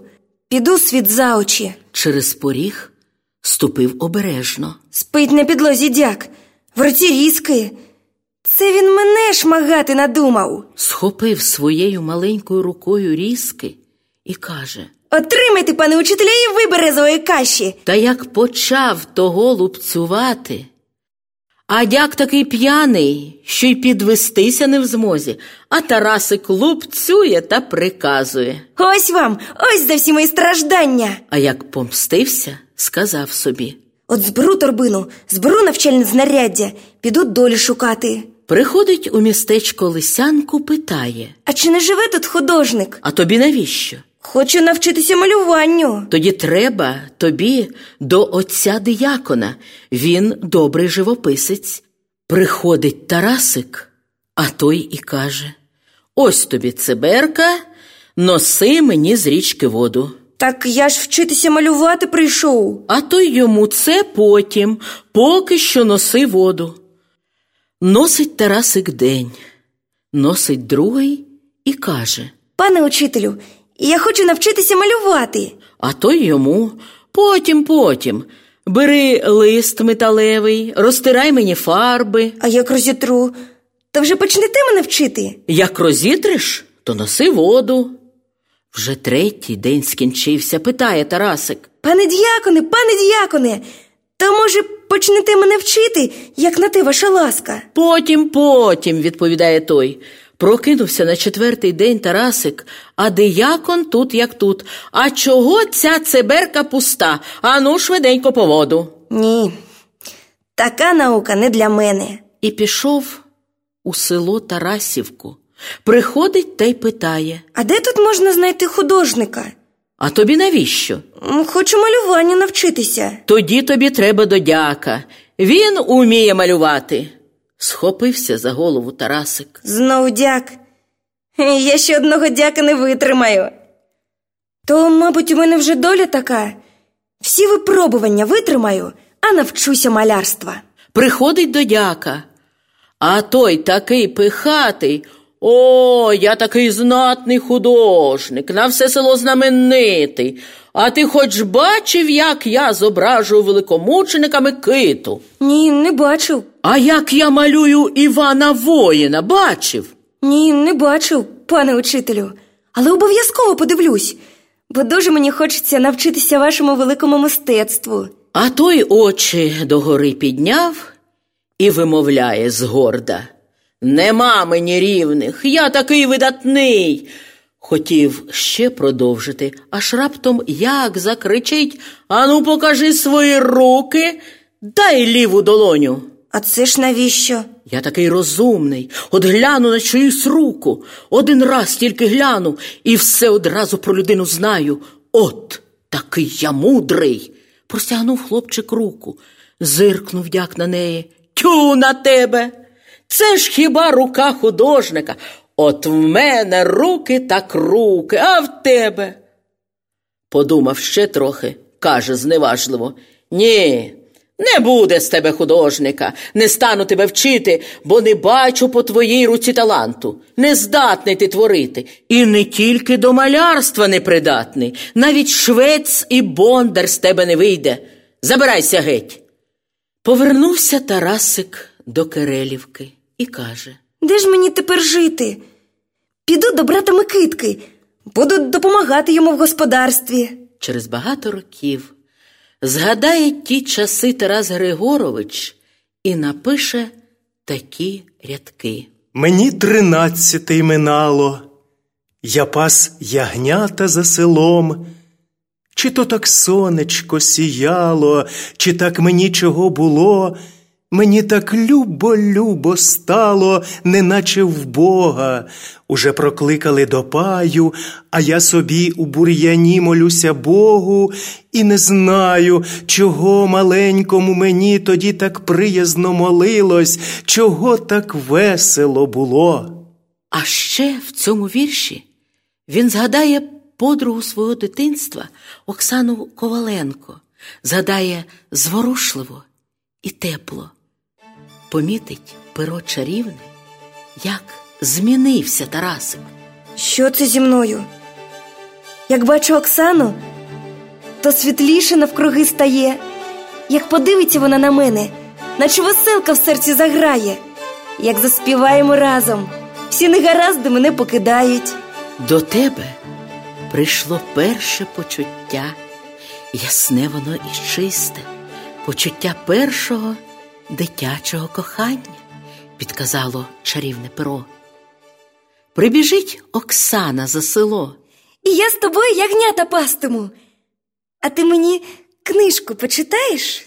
Тільки вирішить хмара чорна щось капосне вчинити, та Оксана красуня засміється і тікає геть хмара. Оксаночко, Оксаночко, що тобі, Тарасику? А чи не піти мені до нашого священика? Це до Григорія Кошиця? А навіщо? Може, на службу мене візьме? Слушна думка, бо не все тобі пасти череду громадську. А що у батюшка за робота? Та нічого складного. Посуд мити та груби топити. Ти впораєшся, Тарасику? Ти ж моторний. Почав він працювати у священника. Отець Григорій нахвалює юнака, молодець, сину мій. Старанно працюєш, а чи вмієш бричкою правити? Ясна річ, вмію. То добре. От вирішив я до сусідів у гості з дружиною поїхати. Ти за погонича сідай. Запряг Тарас товстохвосту булану кобилу і каже Можна їхати. Сів у бричку священник, поруч сіла його дружина Ксенія Прокопівна, і поїхали. Добре правиш, Тарасе, каже священник. Як приїхали, питає хлопець. Нагодувати та напоїти треба кобилу. Де це зробити? Хазяїн показує он, недалечко наша стайня. Там нагодуй, на водопій до ставка веди кобилу. Працює Тарас Погоничем, а як вільна хвилинка малює. Якось кличе священник. Збирайся, Тарасе, уродила цієї весни гарна слива. З моїм сином Ясем поїдеш на базар. Їдуть хлопці на возі. Ясь прибутки лічить. От продамо сливи швиденько, гроші батькові віддамо, ще й нам залишиться. Їдуть вони по місточку. Під ним ставок невеличкий та такий мілкий, що й курка не втопиться. Раптом під ними трісь, трісь. Йой, лиха година, місток підломився, верещить ясь. Йой, віз перекинувся, сливи у воду падають. Витягли воза на берег, почали сливи збирати. Та вони ж брудні, їх мити треба, кажуть хлопці один одному. Ополоснули сливи в болотяній воді і поїхали собі далі. От приїхали на базар. Кому сливи солодкі, підходьте, не боріться, зазивають хлопці. Бере одна жінка сливи в руку, та як зойкне, та на них рязка. Інша хотіла скуштувати сливу хлопці, та від них болотом віддає. Повернулися додому Тарас із Ясем і все розповіли. Обом дісталося на горіхи, та Ксенія Прокопівна заспокоїла. Бог родить ранні сливи, щоб добрі люди віддавали їх задарма. Тож не засмучуйтесь. А як літо минуло, каже отець Григорій, їхати тобі, Тарасе, до міста Богуслава. Збирайся. Що, повезу Яся на навчання? Так, через тиждень поїдете. Минає час, вечорами повторює Тарас Псалтир, житіє святих читає вголос. Аж от вступив ясь до Київської семінарії, став Тарас у Київ їздити, і де б не був малював, і шукав собі учителя малювання. Одного разу кажуть люди, є таке славне село Хлипнівка, а славне воно своїми малярами. Пішов Тарас у це село, питає. А де тут живе маляр, який бере учнів на навчання? Показали йому, а маляр каже Поживи у мене, а я подивлюсь, що ти вмієш. Пройшло два тижні. Маляр каже Ти, Тарасе, здібний хлопець. Два тижні я придивлявся до тебе, бачу, як ти малюєш старанно. Та ви мене берете на навчання? Беру, бо бачу в тебе хист до нашого ремесла. Але є заковила. Яка, пане вчителю? Скільки тобі років? Чотирнадцять. Справа в тому, що ти кріпак, належиш поміщику Енгельгарту, Ну так що? а те, що тобі треба принести мені від нього посвідку, Яку посвідку? Що він дозволяє тобі навчатися у мене, інакше мене звинуватять, скажуть, що тримаю в себе без дозволу кріпака. Пішов Тарас до пана у Вільшану. Управитель, поляк Ян Димовський вислухав хлопця і питає: Як тебе послухати, то ти працелюбний. Це насправді так? Так, пане, давайте, будь ласка, скоріше посвідку. Як тебе послухати, то ти письменний охайний. Це так? Так, пане, я дуже хочу вчитися малювати, а без посвідки не беруть. Як тебе послухати, то ти працював і в домі, і по господарству, і навіть погоничем був. Це дійсно так. Так, пане, тож виписуйте документ. Ну, раз ти такий працьовитий, то слухай мене. Молодий пан Енгельгард наказав мені хлопців кмітливих знайти, А навіщо? щоб працювали у нього в місті вільно. А це далеко? Дуже. Поруч з морем Балтійським. І живуть там переважно литовці. Тож бути тобі, хлопче, козачком, тобто слугою в домі. Так я ж хочу на маляра вчитись. Відпустіть мене заради Бога Хлипнівку. А управитель ніби не чує, каже своє. Попрацюєш спочатку у мене вдома, потім на кухні чи ще десь. Це начебто перевірка. Побачу я, на що ти здатний. Став Тарас служити в управителя. І все придивляється, що він за людина. Вже й тиждень минув, і другий каже юнак собі. Не п'яниця управитель, кулакам волі не дає, вечорами книжки читає. Ну, у вас велика бібліотека. А чи можна і мені якусь книжку взяти? Читай, Тарасе, хоча більшість з них польською мовою. Якщо щось не зрозумієш, запитуй. Дякую, пане управителю. Зви мене Іваном Станіславовичем, так тобі буде зручніше. Подобається Тарасові в домі Димовського. Ну і що з того, що робити, тільки встигай поратись. Але ж можна читати, а ще можна сховатись у садку, можна у гущавині малювати та пісень співати. Одного разу каже управитель, кухарю потрібен помічник. Мені у вас подобається. А там треба кастрюлі чистити та помиї виносити. Нічого не поробиш, Тарасе. Така панська воля. Збирайся. І це випробування здужав Тарас. Приходить якось управитель і каже: Настала пора тобі козачком попрацювати. Видали хлопцю тикову куртку та шаровари. Перетворився Тарас із школяра Брудька на кімнатного лакея. Як це принизливо. Шепочуть Тарасові губи, а на очі навертається сльоза. Але я буду малювати. Будь-що, стану художником. Як дома нікого нема, змальовує Тарас картини. На стінах їх багато порозвішано. Стоїть на дворі осінь 1829 року. От і настав час, Тарасе. Панова валка їде довільно. Прочитали список дворових, що від'їжджали. Проти прізвища Шевченка запис Придатний на кімнатного живописця. Як це кімнатний живописець? запитав він у Івана Станіславовича. Ну, як пояснити? Це такий майстер, що розмальовує стіни в квартирі. Зараз це модно, пояснив управитель. І от подорож з України довільно позаду. Прикра подія сталася 6 грудня 1829 року. Помітила чорна хмара. Щось давно я вже не бачила сліз цього кріпака. А що то він там робить? Подивилась і аж затрусилася від злоби. Який жах, який жах він малює, радий, що пан на бал поїхав. А Тарас сидить собі, свічечку запалив маленьку, та так захопився малюванням, тільки сам із собою розмовляє.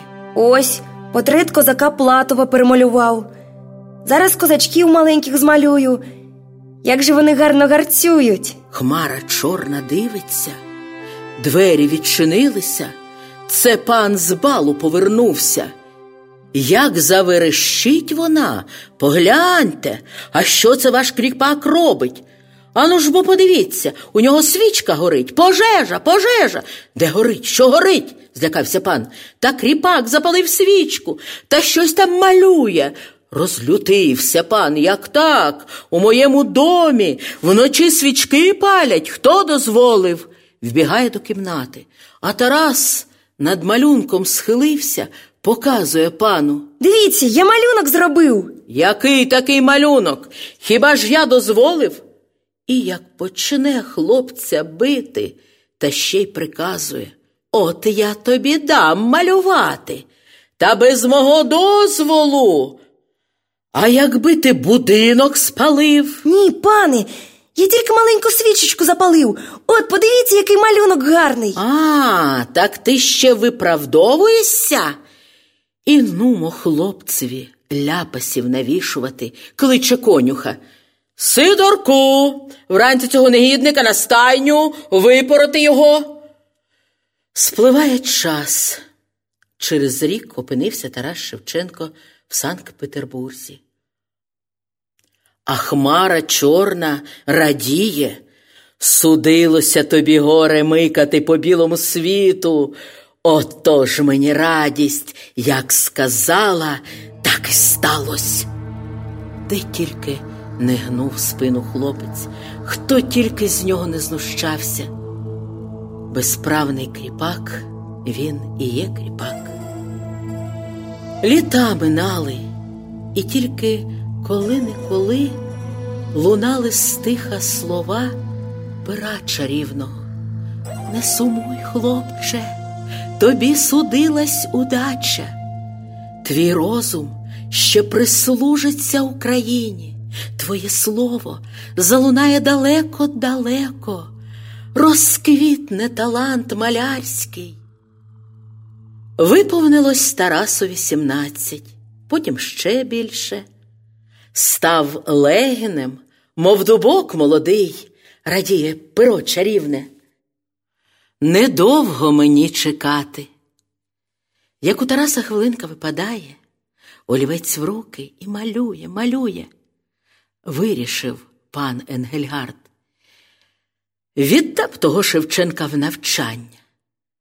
Нехай кріпак опановує майстерність маляра та живописця. Мені власний художник не завадить.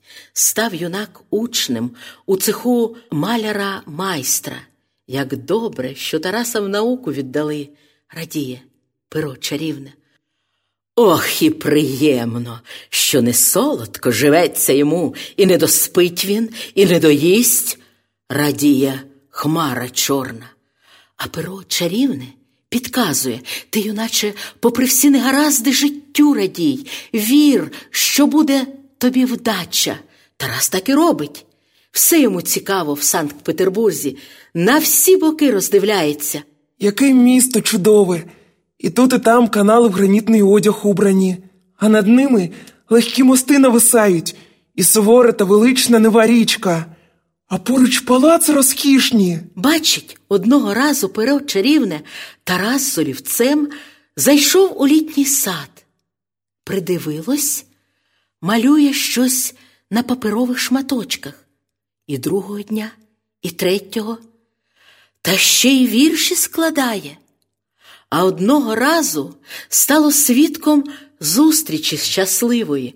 Підійшов до Тараса чоловік молодий, питає: А що ти малюєш? Показав хлопець. Дуже добре виходить, сказав незнайомець. Як розговорились, то з'ясувалось, що він теж художник, а прізвище його Іван Сошенко, і він теж з України. Приходь до мене в гості, запрошує він Тараса. Обов'язково прийду.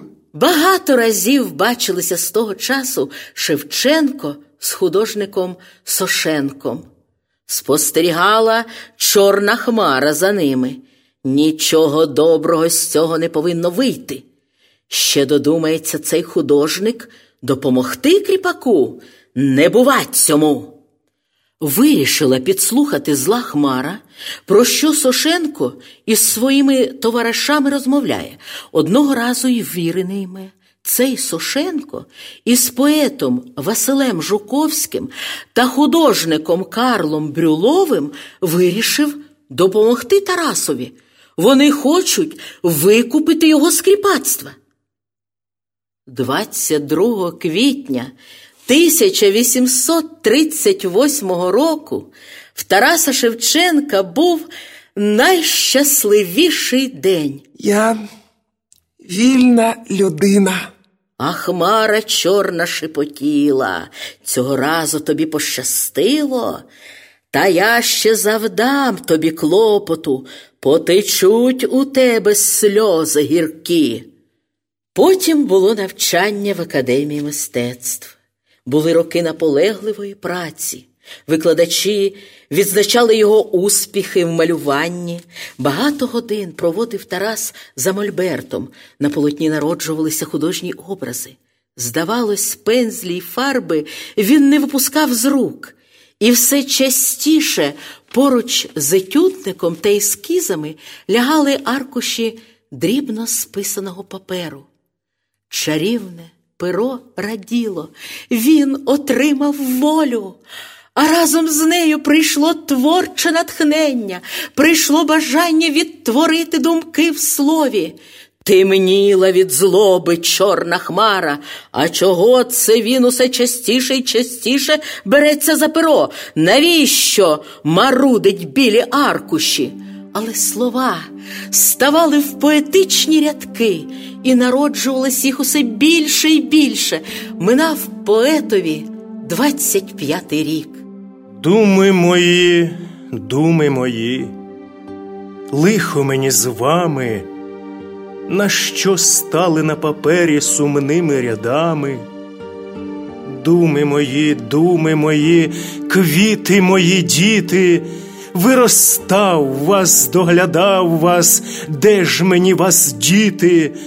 В Україну ідіть, діти, в нашу Україну по підтинню сиротами, а я тут загину.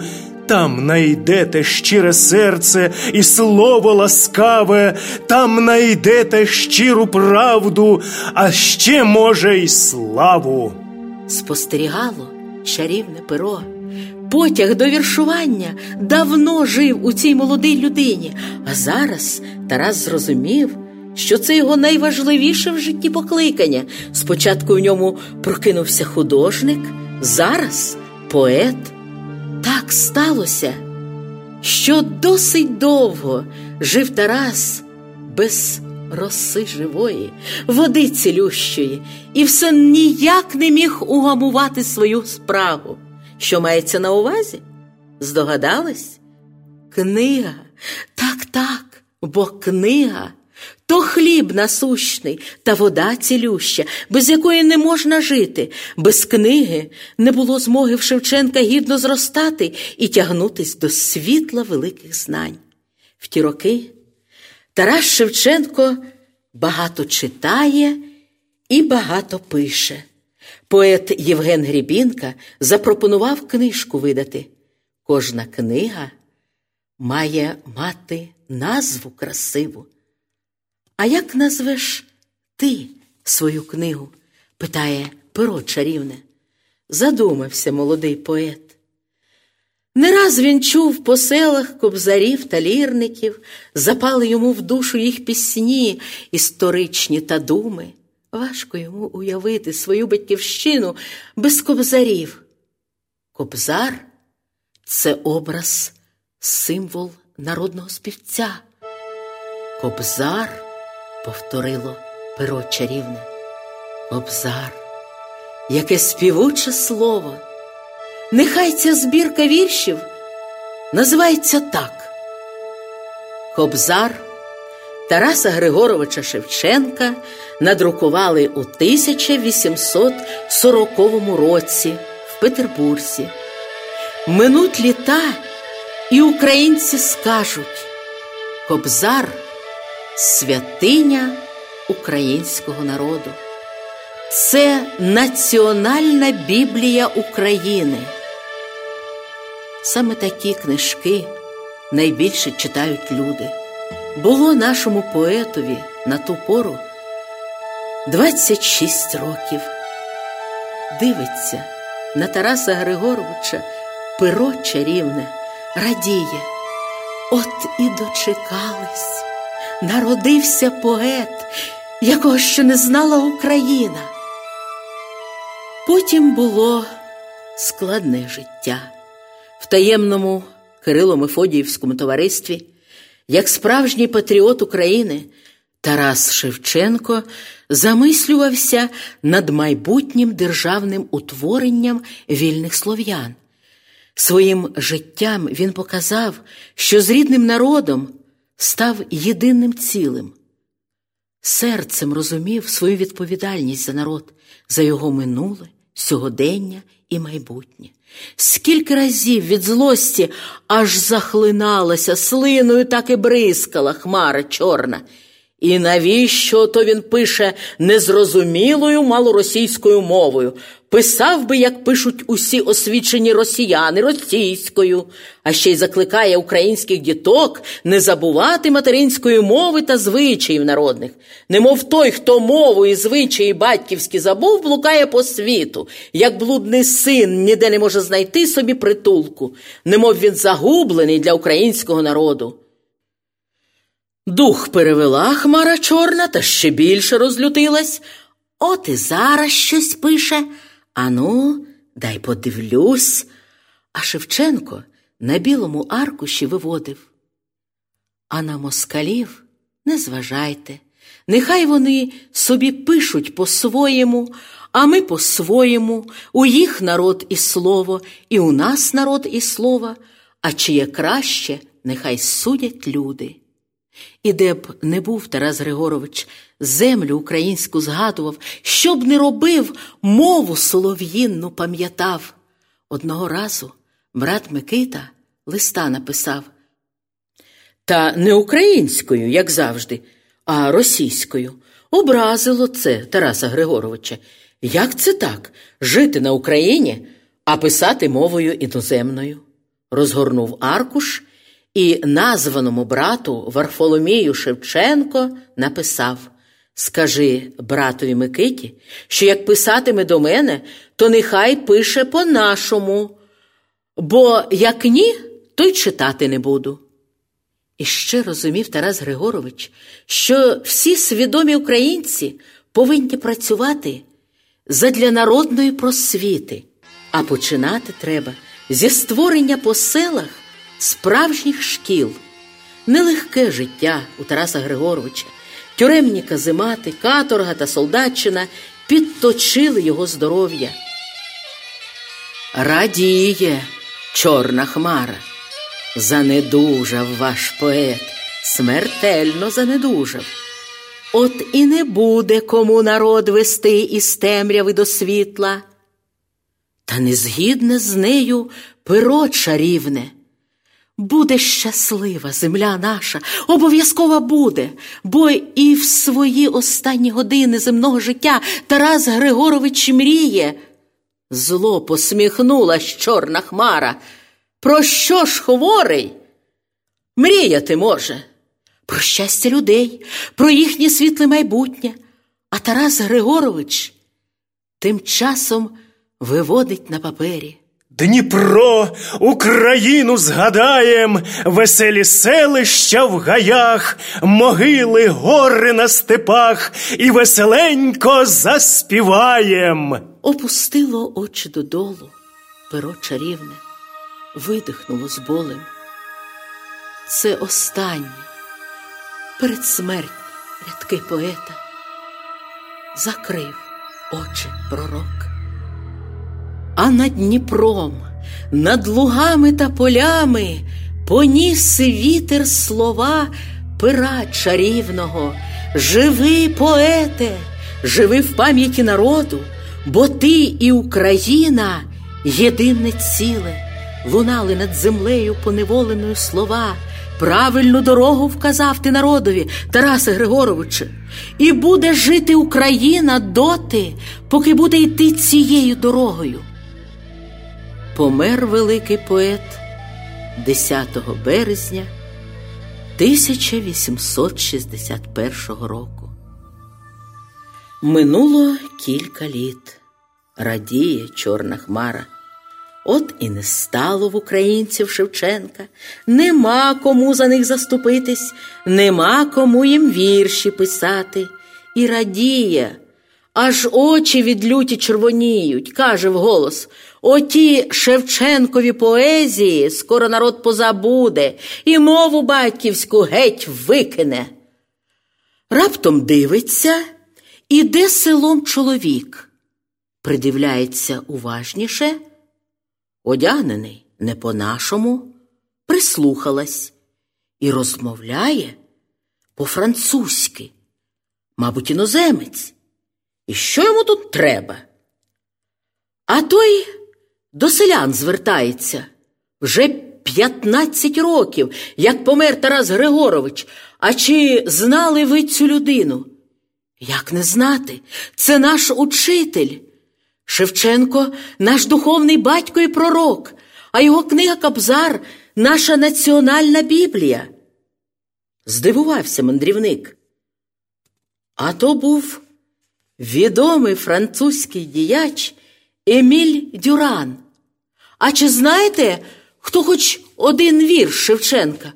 Один селянин головою несхвальне захитав, другий плечима повів, а третій так і зовсім образився. З першого погляду, ви людина освічена, а того не знаєте, що нема в нас нікого, хто б не знав Тарасових пісень.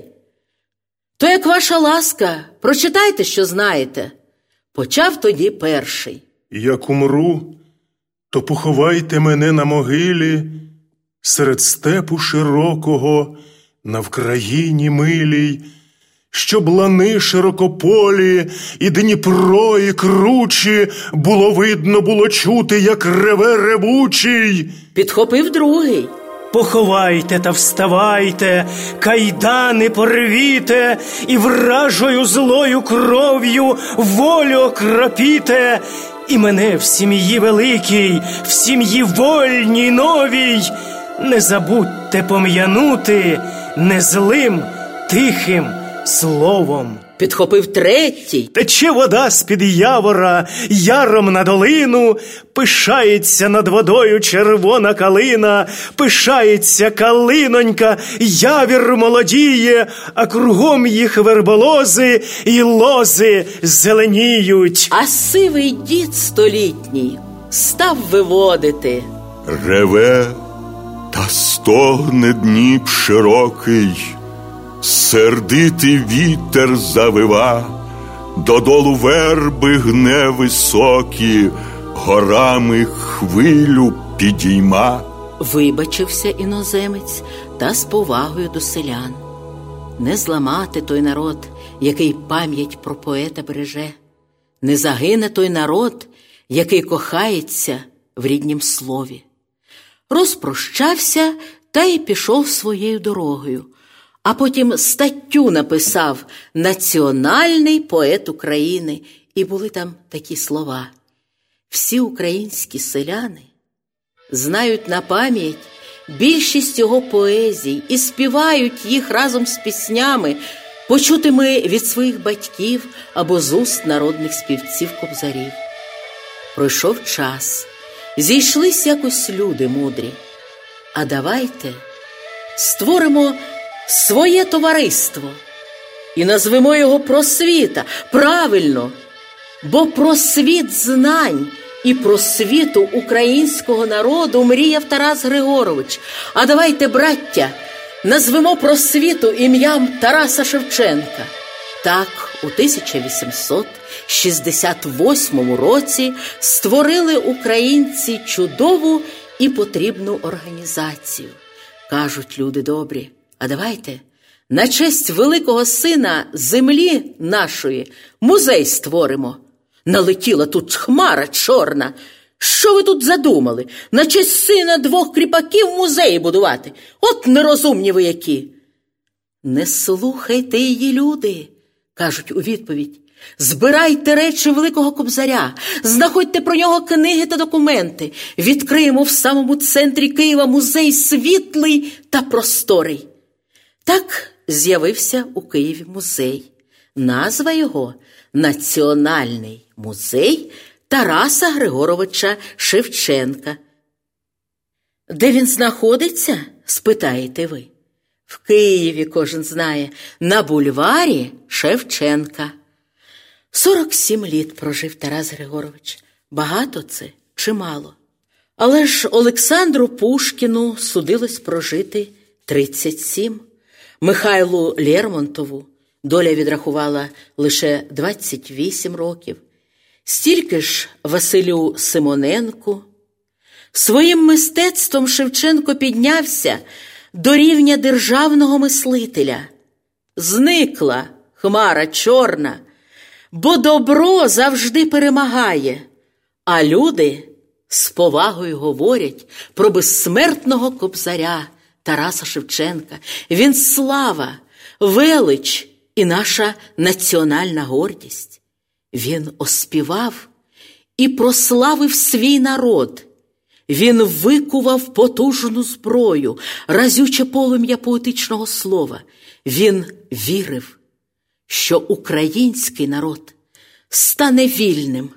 Він вірив, що держава визволиться з імперського ярма, тому його серце вивело рядки.